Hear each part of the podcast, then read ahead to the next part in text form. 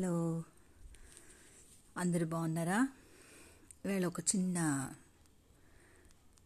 అంటే ఒక అర్థవంతమైన మన పాత ఆచారం గురించి తెలుసుకుందాం. అందులో ఏంటంటే కొన్ని హిందూ వివాహాలు అంటే అగ్ని సాక్షిగా చేయడం వెనుక ఒక రహస్యం ఏమిటి? యాక్చువల్గా హిందూ సంప్రదాయంలో వైవాహిక శుభకార్యాల్లో అగ్ని సాక్షిగా ఎందుకు పెడతారు అన్న విషయం చాలామంది దంపతులకి తెలియదు ఇది. అయితే మన సంస్కృతి మన సంప్రదాయాలు అన్నీ కూడా ఏదో ఒక కారణం లేకుండా ఇలాంటి పద్ధతులు పెట్టవు. మన సంప్రదాయాల ప్రకారం అగ్ని పవిత్రంగా చూడటం ఆచారంగా ఉంది. అగ్నిని చాలా పవిత్రంగా చూడటం ఆచారం అన్నమాట. పూజలు యజ్ఞయాగాదులు అన్నీ కూడా అగ్ని లేకుండా జరగవు.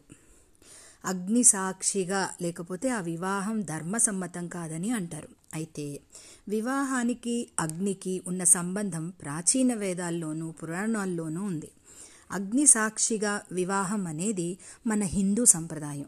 అయితే అగ్నినే ఎందుక సాక్షిగా పెట్టాలి? ఇంకా చాలా ఉన్నాయి కదా సాక్షిగా పెట్టడానికి పంచభూతాలు కూడా. దీన్ని గురించి ఋగ్వేదంలో వివరించారు. అగ్ని సాక్షిగా వివాహం ఎందుకు చేస్తారు?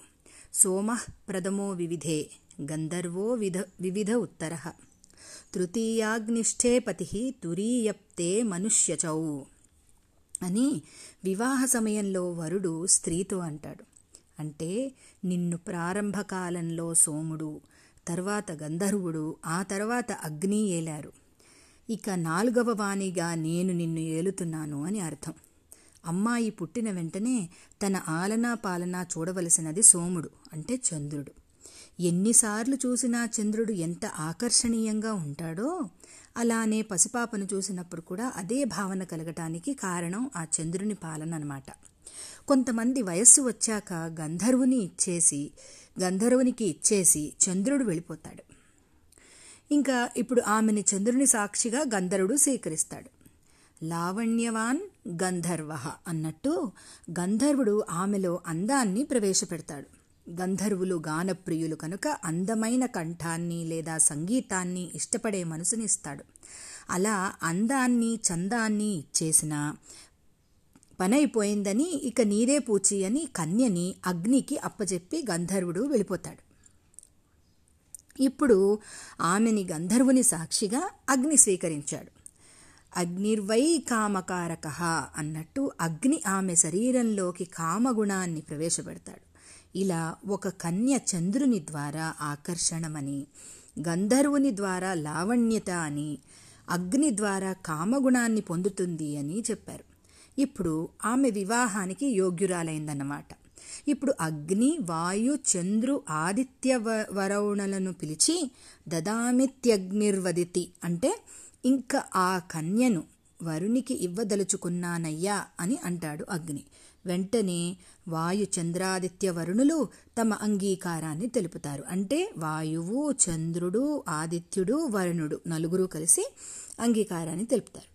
అంటే అమ్మాయి వివాహానికి యోగ్యురాలైందని అనమాట ఆమెను వేరొకరికి ఇచ్చి తను వెళ్ళాలి కనుక కళ్యాణ సమయంలో ఆమెను నరునికి ఇస్తాడు. అలా ఆమెను అగ్ని సాక్షిగా వరుడు స్వీకరిస్తాడు.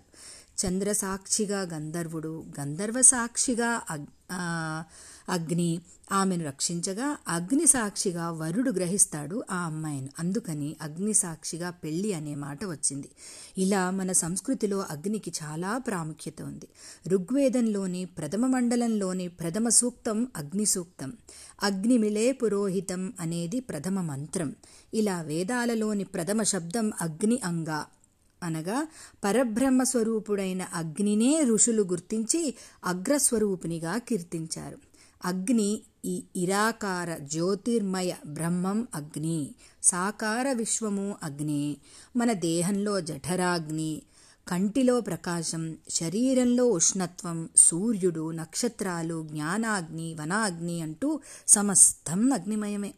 మన మానసిక భావములు కూడా అగ్నులే. క్రోధాగ్ని కామాగ్ని తపోగ్ని ఇలా సర్వం అగ్నిమయం జగత్. ఈశ్వరుని బ్రహ్మజ్యోతి స్వరూపంచ అని అన్నారు. మనోన్నతమైన సర్వత్రా నిండిన ఈ జ్యోతి స్వరూపుడన్నది కూడా స్పష్టమే. అంటే సర్వం జ్యోతిమయం. ఆ జ్యోతే అగ్ని అన్నమాట.